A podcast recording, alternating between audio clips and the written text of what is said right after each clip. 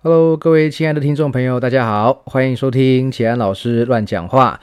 今天这期节目我自己讲，不是因为没朋友，而是因为实在是重要的话题，等不及约人来了，我直接跟大家分享。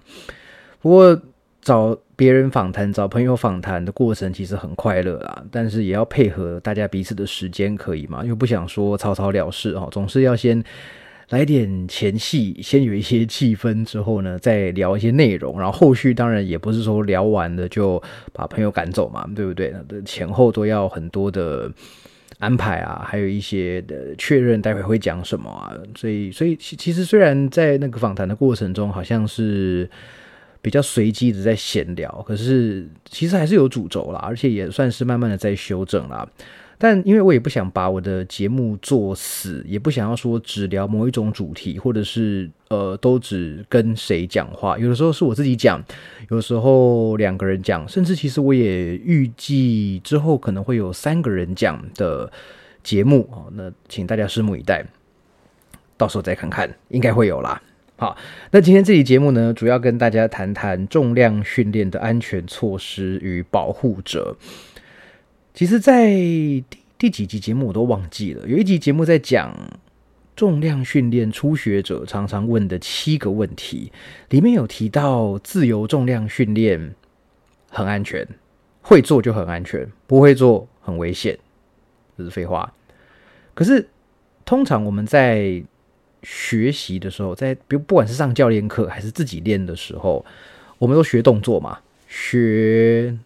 动作技巧、细节、组数次数的安排，可是我们好像很少，或者是如果教练没有特别讲，就不会特别注意到一点，就是安全措施和保护者，这个很重要，因为没有人希望在训练的过程中受伤嘛。那我们知道，没有暖身好做深蹲，可能会活动度卡住，可能会有一些肌群比较弱，比较没有启动。或者是动作还没准备好，你就上重量，很容易就肌肉温度还没有提高，核心温度还没有提高，就容易受伤，好，容易有一些突发状况。可是，就算你一切都准备好了，你的动作也很纯熟了，你的组数次数安排也都很到位，可是人有失足，马有失蹄嘛，你偶尔还是会，比如说蹲下去，突然哎，膝盖哪边不太对劲，脚踝不太对劲。刚刚吃太饱了，突然间肚子不太舒服，腰带太紧了，或者是裤子破掉了。哎，真的，在训练的时候，各种突发状况都有。我曾经在一间健身房做训练，开放式健身房哦，还不是我们自己的场地，在外面的开放式健身房那种一分钟一块的，一分钟计计时健健身房训练的时候，在暖身组，我那天要练低杠蹲、低杠式背蹲举，然后我在。暖身组好像加到还不到一百公斤的时候，蹲下去到最底，突然之间在呃肛门的位置、屁股中间的位置，突然一阵痒，然后听到了“嘶”的一声，裤子破了。U A 的裤子没有在 Dis U A 这个品牌啦，但是它突然就破掉了，从中间裂掉了。那还好，那个裤子里面是有内衬的，所以屁股没有直接露出来，但是内衬很明显，然后所有人都知道，就是在我附近的人都知道我的裤子破了。但我就想说，我都已经因为那个健身房离我住的地方没有很近，所以我是专程过去的。我喜欢那个场地，我专程过去。就是买位哈，买位这个场地，我很喜欢这个场地哈。以前最近比较少了啦，但以前时间比较空闲的时候，常常跑在那个复兴北路跟八德路口这个场地，我常常去。那里面当然大部分的教练也都我跟他们都互相知道，然后里面也有通常会蛮多人在里面训练的。然后那次我记得是假日的下午吧，人不多也不少，大概十来个、二十个人在里面，然后。我就想说，我继续蹲，然后蹲蹲蹲蹲到某一组组组间休息的时候，突然有人来说：“呃，先生，你知道你的裤子破掉了吗？”我说：“我知道，谢谢你的提醒。”好，那我本我本来是想说蹲完再走，可是后来第二个人来提醒，第三个人来提醒，好，就连我认识的教练还是女生，好教练也过来提醒，我特别觉得尴尬。我后来就想说：“好吧，算了。”我就换裤子。后来换成另外一件休闲裤，当天穿在外面。我记得那时候是夏天，哦，休闲短裤再蹲又破了，又破了，很烦，真的很烦。还好哦，裤子破掉当下其实都很惊恐，而且都是在蹲到最低点的时候。那你知道深蹲在最低点的时候，其实诶风险是最大的，因为当那那个时候那个因为杠杆角度的关系、力学角度的关系，是用力非常困难的一个位置，所以往上一点点到了障碍点那个地方。如果没有全神贯注，如果专心了，那其实还蛮可怕的，就会嗯出现一些问题。不过还好，当时因为都是在暖身组，还没有到训练组。诶，如果是破 PR 的组，裤子破掉，那可能会就这样就掉下来了，就影响就很大。好，所以其实讲这个，今天不是要分享把裤子蹲破的故事哈。我大概蹲破过四条裤子吧，都从中间直接裂掉，直接没救。诶，就是从正中间的地方。直接裂开，好，那只能说裤子太脆弱吧，我也不知道为什么会这样。好啦，总之今天要谈的是重量训练安全措施与保护者。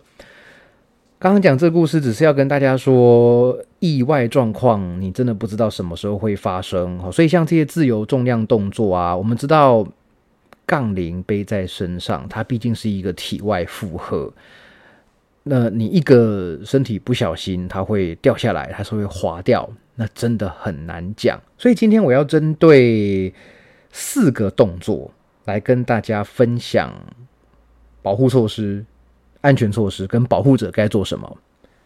硬举、肩推、深蹲，还有卧推，我就先讲这四个动作，因为这些其实是在一般训练中心最常看到的四种动作。硬举怎么保护呢？基本上硬举是不需要保护的。保护者，如果你站在旁边试图要帮人家保护硬举，其实只是增加彼此的受伤风险而已。硬举就是从地上把杠铃拿起来嘛。那当然有些教练，我自己是不会啦，但有些教练为了要辅助学生的硬举动作角度，他会去扶着学生的身体，他会去扶着杠铃往上抬。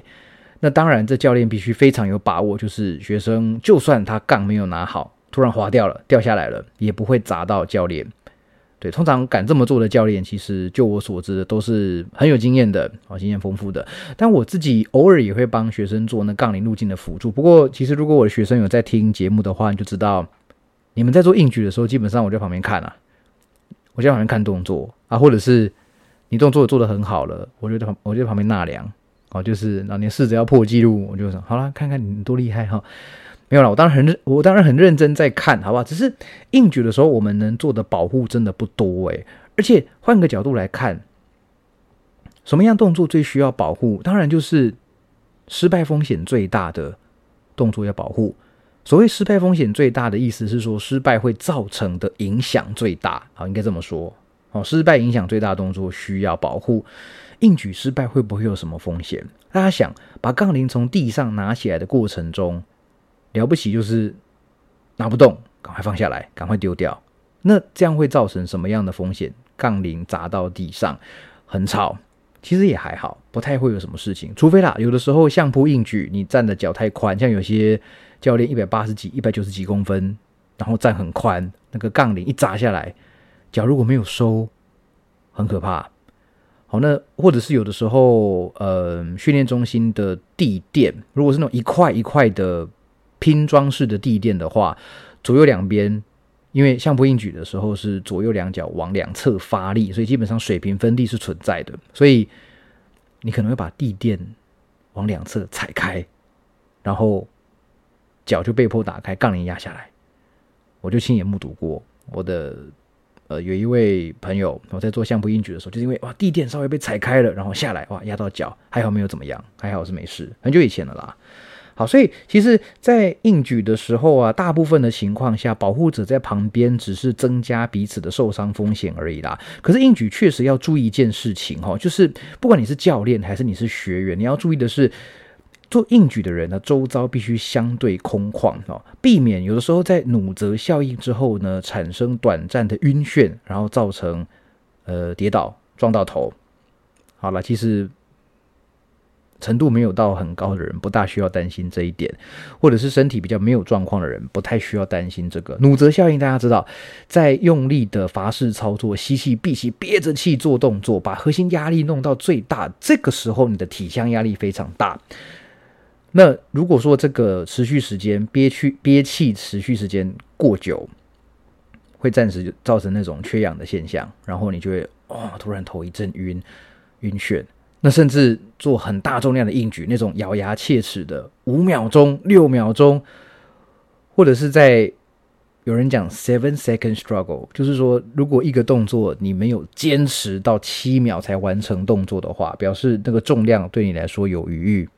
坚持七秒，你想想看。从地上把杠铃拿起来，一般人做硬举这个动作大概两秒不用就结束了。你要坚持七秒才到最高点，那全程非常用力。那如果是这样的情况下，很可能会因为努泽效应造成短暂晕眩嘛？那晕眩的时候，其实如果你站不稳跌倒，你要跌到什么地方，你根本没办法控制啊！旁边人肯定来不及啊，对不对？所以你要避免旁边有太多东西，不然你跌倒撞到头，跌倒本身没事，努泽本身没事。撞到头就很麻烦了。好了，可是这个东西当然比较极端一点了，可是它确实有可能会发生，就有点像是在比如说，如果大家朋友有癫痫的症状的话，你知道癫痫在发作的时候，他基本上不太能够，有些人是没有办法控制他现在的诶会做什么行为。那有些人癫痫发作，他会晕倒，那晕倒是往前倒、往后倒，你根本不知道，所以。你必须要赶快确保他在一个空旷安全的地方，至少让他倒下去的时候不会让头重击到硬的东西。好，所以这个是在硬举的时候要注意的。那当然啦，你也要弄清楚说你训练的场地是不是能够摔杠，好，能不能摔杠。因为硬举拉上来，其实最常出现的问题就是握不住。其实用助握带或者是用正反握都会有握不住的问题。或者是滑掉的问题，那杠一滑掉，一滑下去，哇，能不能摔杠嘞？对不对？其实对我来说，理想的场地应该要可以摔杠了，不能摔杠的场地，就好像缺了一点什么，就好像有一些动作就被限制住了哈。那有的时候在真的啦，在做大重量硬举的时候摔杠无可厚非啦，举重练举重摔杠无可厚非啦，你都不摔。可能都代表你做的不够重，可能都代表你还有那么个力气去稳稳的用离心动把动作放下去，那可能你还没有做到很重的重量吧，对不对？好，并不是说一定非摔不可，而是有的时候真的大重量 hold 不住了，或者是抓举挺举失败了，往下一丢，对不对？好，不过今天不谈举重。好，所以如果说你在一些不能够摔杠的健身房练硬举的话，那大概自己的保护是没有什么太多可以做的啦。那保护场地、保护他人，所以呢，通常就建议垫软垫。好，通常建议垫软垫。然后，其实做硬举的时候，还有一个隐藏的风险，很多人不会注意到，就是在拆装杠片的时候，有些人会懒惰啦，在拆装杠片的时候呢，就弯腰下去搬杠片，有没有？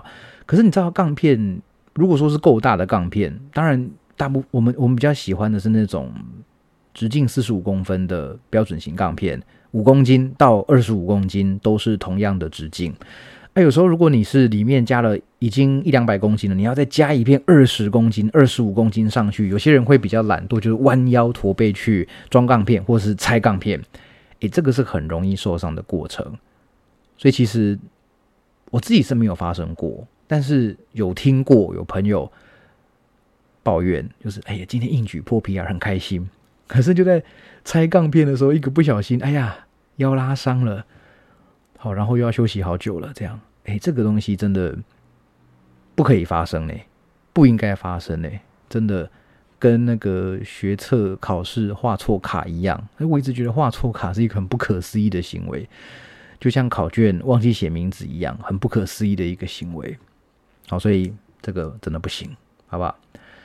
所以哈，那如果可以的话呢，建议就用铸杠架或者是垫配重片在杠片上来来加重。哎，这个这个用法大家会吗？铸杠架没问题嘛，就是把它用杠杆缠起来，然后它就会离地，你就可以自由加杠片嘛。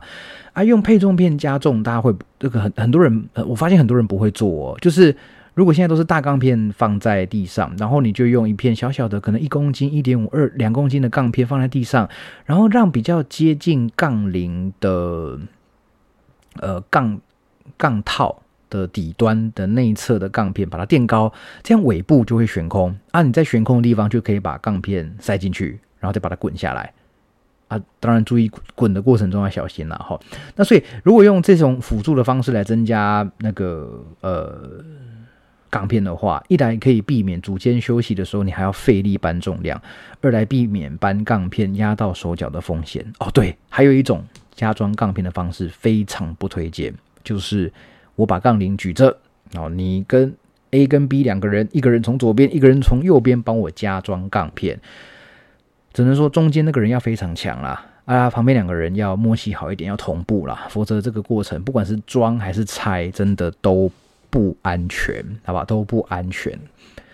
啊，有的时候你很有把握，那我当然我当然是没什么意见哈。但是在训练中心，毕竟场地不是你的，然后旁边会有一些不认识的人，那还是遵守一些安全的守则会比较好，对不对？因为就算你没有弄伤别人，你弄伤了你自己，那对场馆人来说也是很麻烦嘛，对不对？好，所以这是硬举，好，硬举基本上没有太多可以讲，就是一些很蠢的错误，不要犯。第二个肩推过头系列动作，我个人觉得啦，过头系列动作当然包括了举重动作在内，举重就是抓举、挺举嘛，对，都有做过头动作嘛，其实没有什么好保护的。那真的要说的话，肩推这个动作，杠铃肩推哈，建议在蹲举架内做肩推，然后把保护杠的高度啊升到胸口左右的高度，以免说你做动作失败或者是手滑掉下来。这是建议的保护方式。可是其实话说回来啦，肩推这个动作就算失败，掉杠的风险也不高。为什么呢？因为其实你只要脑袋够清楚。你不可能把一个连拿在肩膀高度都有问题的重量拿来做肩推，对不对？肩推跟卧推哪一个比较危险？有训练经验的人都知道卧推比较危险。为什么？因为卧推的重量，当你什么都还没有做的时候，它就在你的头上，在你的身体上。可是肩推你在还没做动作的时候，这个重量还在你的头的。前方或者是下方，你得要有力气把它推上去，它才会在你上方。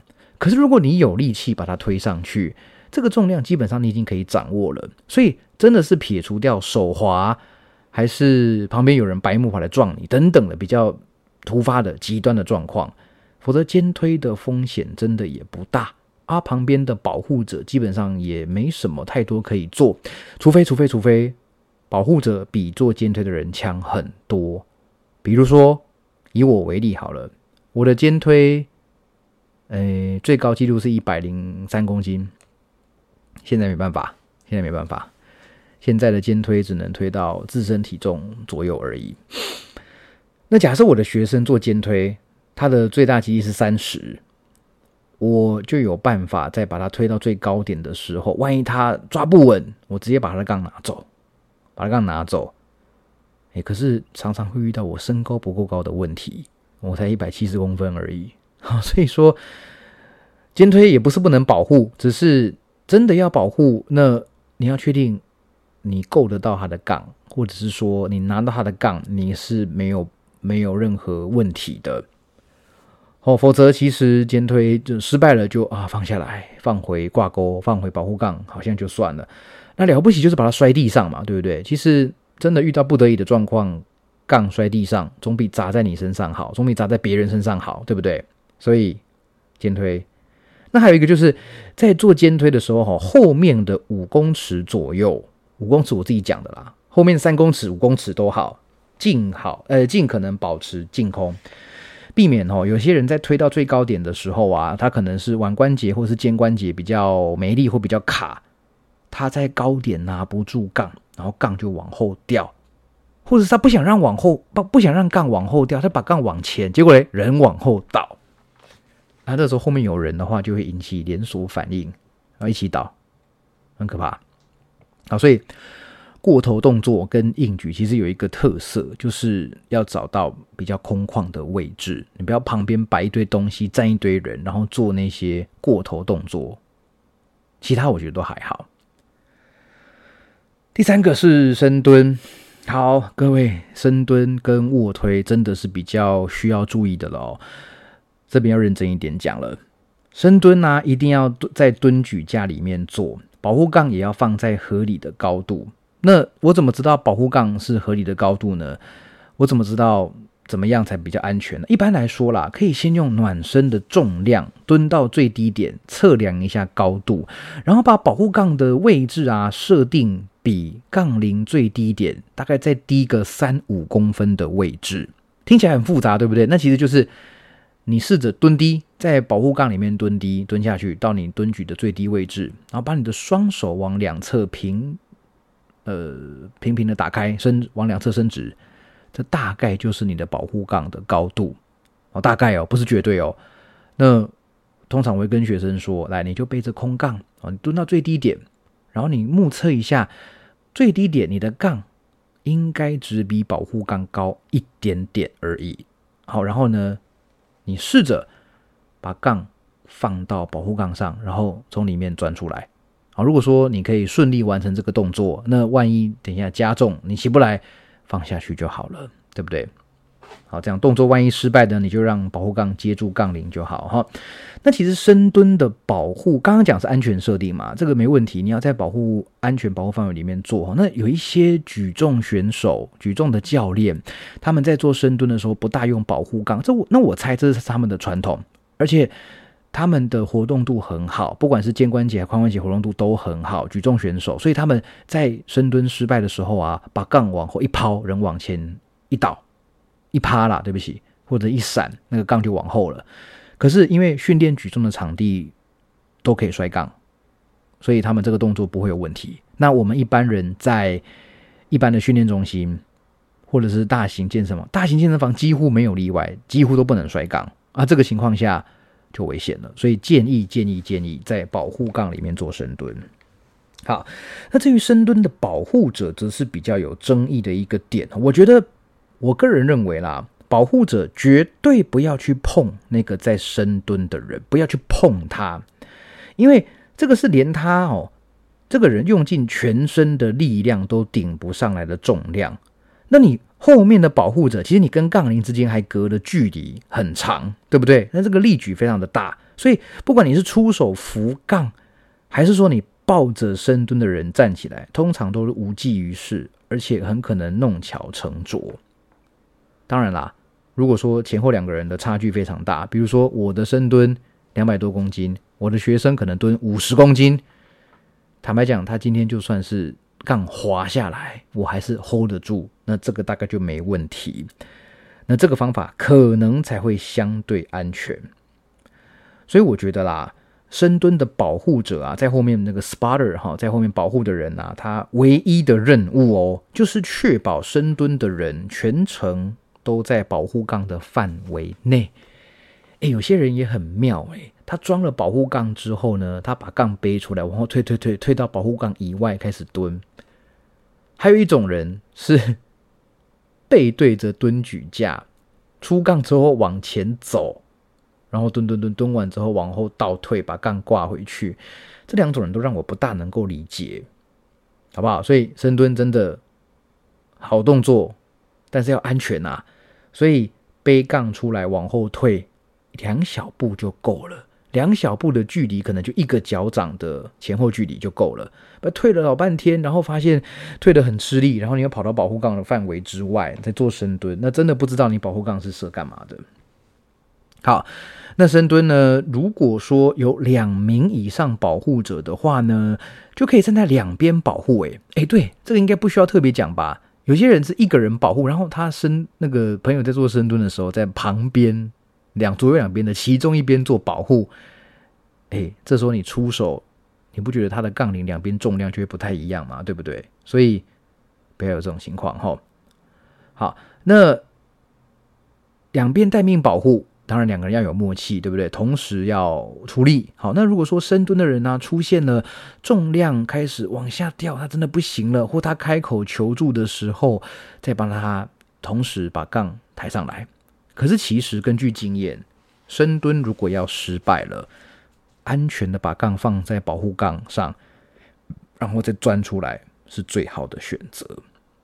最好的选择，真的，真的，真的，你都已经用尽全力的上不来了，别人多给你那点力量，或者是你用很丑的动作推上来，那个成功的好处跟风险一比之下，那真的很难说谁比较大了哈。这是深蹲，最后卧推，卧推就精彩了哈，卧推才是最重要的哈。如果没有人保护，建议不要做卧推。如果没有保护杠，建议不要做卧推，这两个都很重要。卧推保护杠的高度呢，再怎么设定呢？应该要在胸口以下、脖子以上。躺下来做卧推嘛，那杠必须能够碰到你的胸啊，所以你的保护杠必须比胸口低。卧推失败的时候，杠会压在自己身上。其实压在胸口是不太怕，但是压到脖子很可怕。曾经压死过人，这个大家自己去查。卧推压死人很可怕，会呼应到我们刚刚讲的啦。因为卧推的时候，其实因为你什么都没有做，那个重量就在你的上面，你是要钻到杠的下面把它拿起来，然后再往下放，再往上推。所以这个重量很可能是你根本不知道自己推不推得上来，跟肩推差很多，对不对？所以。保护杠的高度要比胸口低，可是一定要比脖子高。换句话说啊，杠铃下来碰到胸口的时候呢，应该要比保护杠高几公分。可如果你让杠放在胸口，然后把杠啊往脖子的方向移动，你应该会发现杠呢，它会稳稳的、顺利的贴在保护杠上。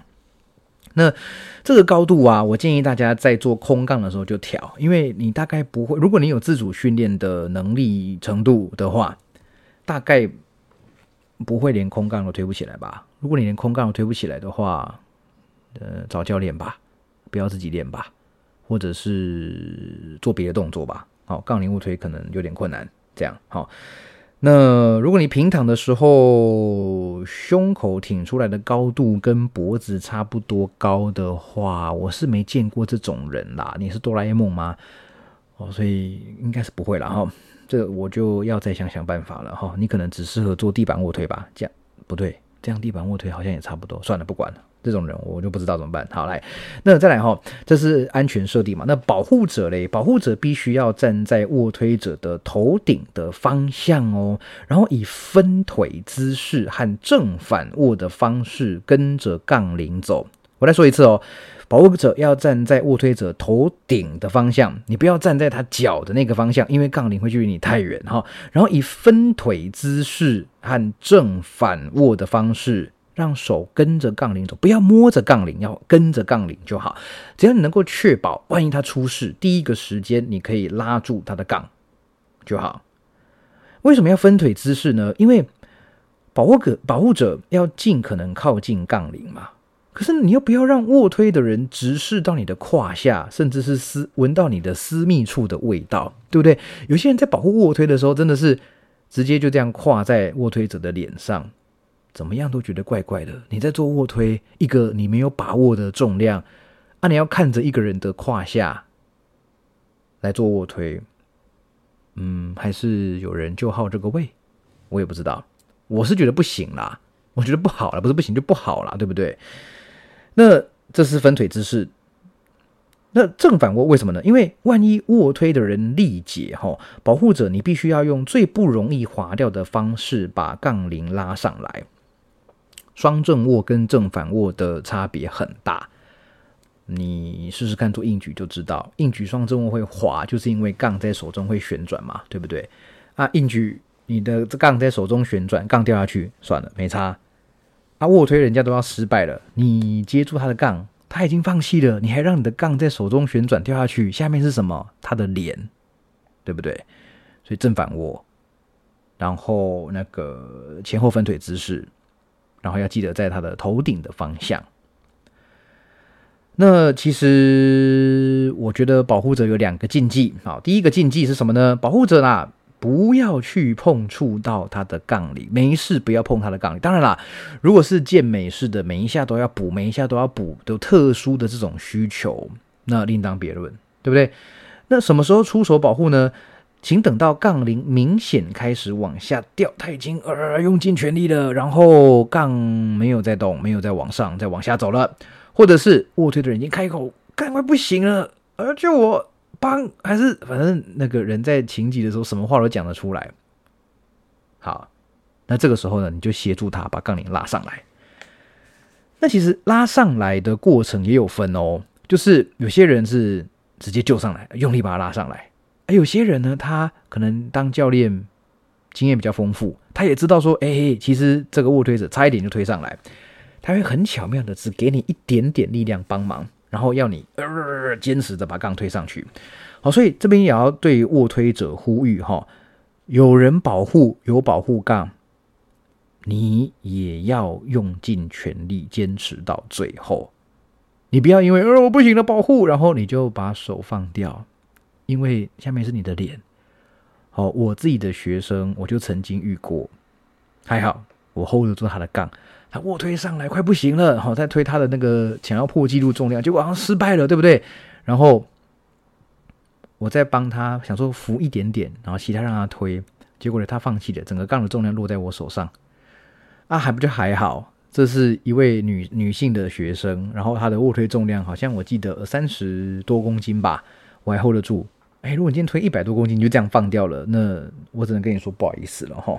我我我我在这种角度拿不住这个重量，好不好？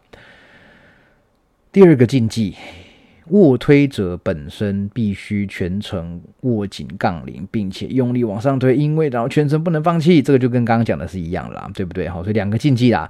第一个，保护者不要碰杠铃啦；第二个，卧推者呢不能放弃，好不好？好，所以说真的。保护者只是协助而已，只是避免最糟的情况发生。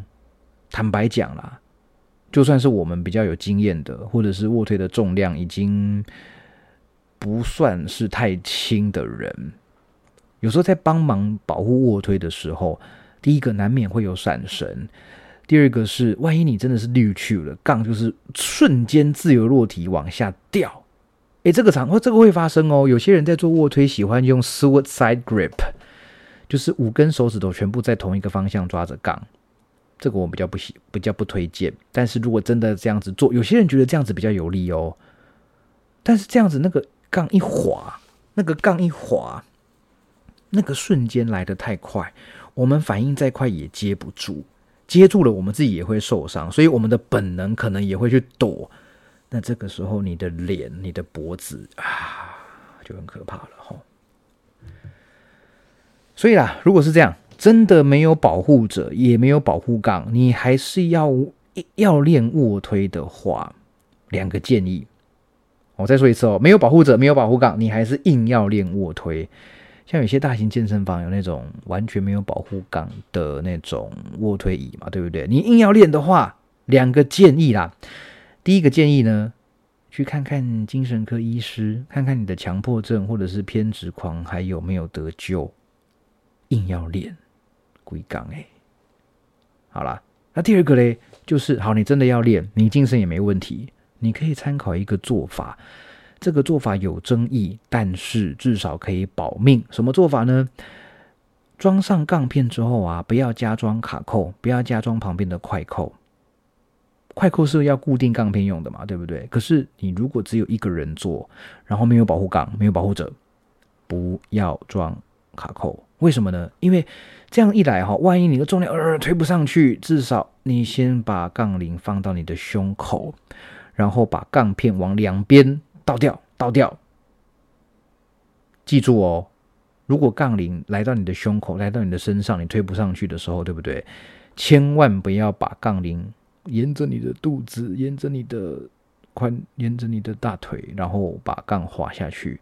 如果这个重量你推不上去，这样子往下滑，你会很痛，真的会很痛。我有干过这个事情，很痛，很不舒服。当然啦，总比到脖子好，没有错哈。好啦，所以建议把杠片往两边倒掉。没错没错，那个两边倒掉，那不是摔杠片吗？哈，引起这个很大的声音，对不对？但是至少这样子可以救你一命，好不好？就算你因此被开除会籍了，被人家白眼了，被人家劝阻了，你还活得好好的，对不对？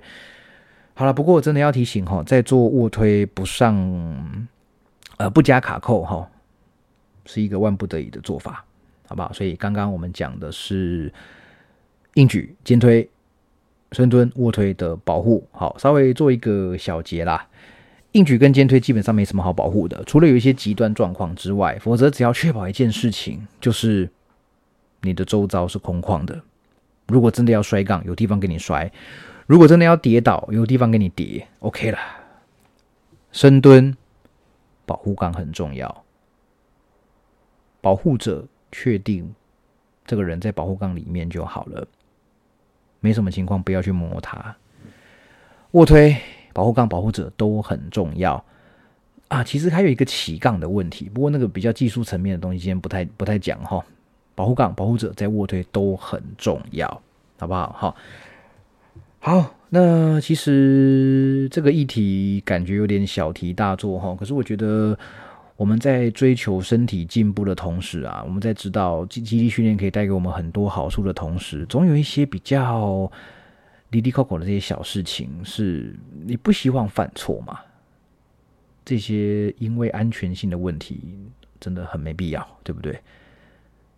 所以重量训练的学问很多啊，课表的设计，哎，每个动作各有奥妙哈。课表的设计真的真的是变化多端，认真学个三五年，大概略有小成吧，对不对？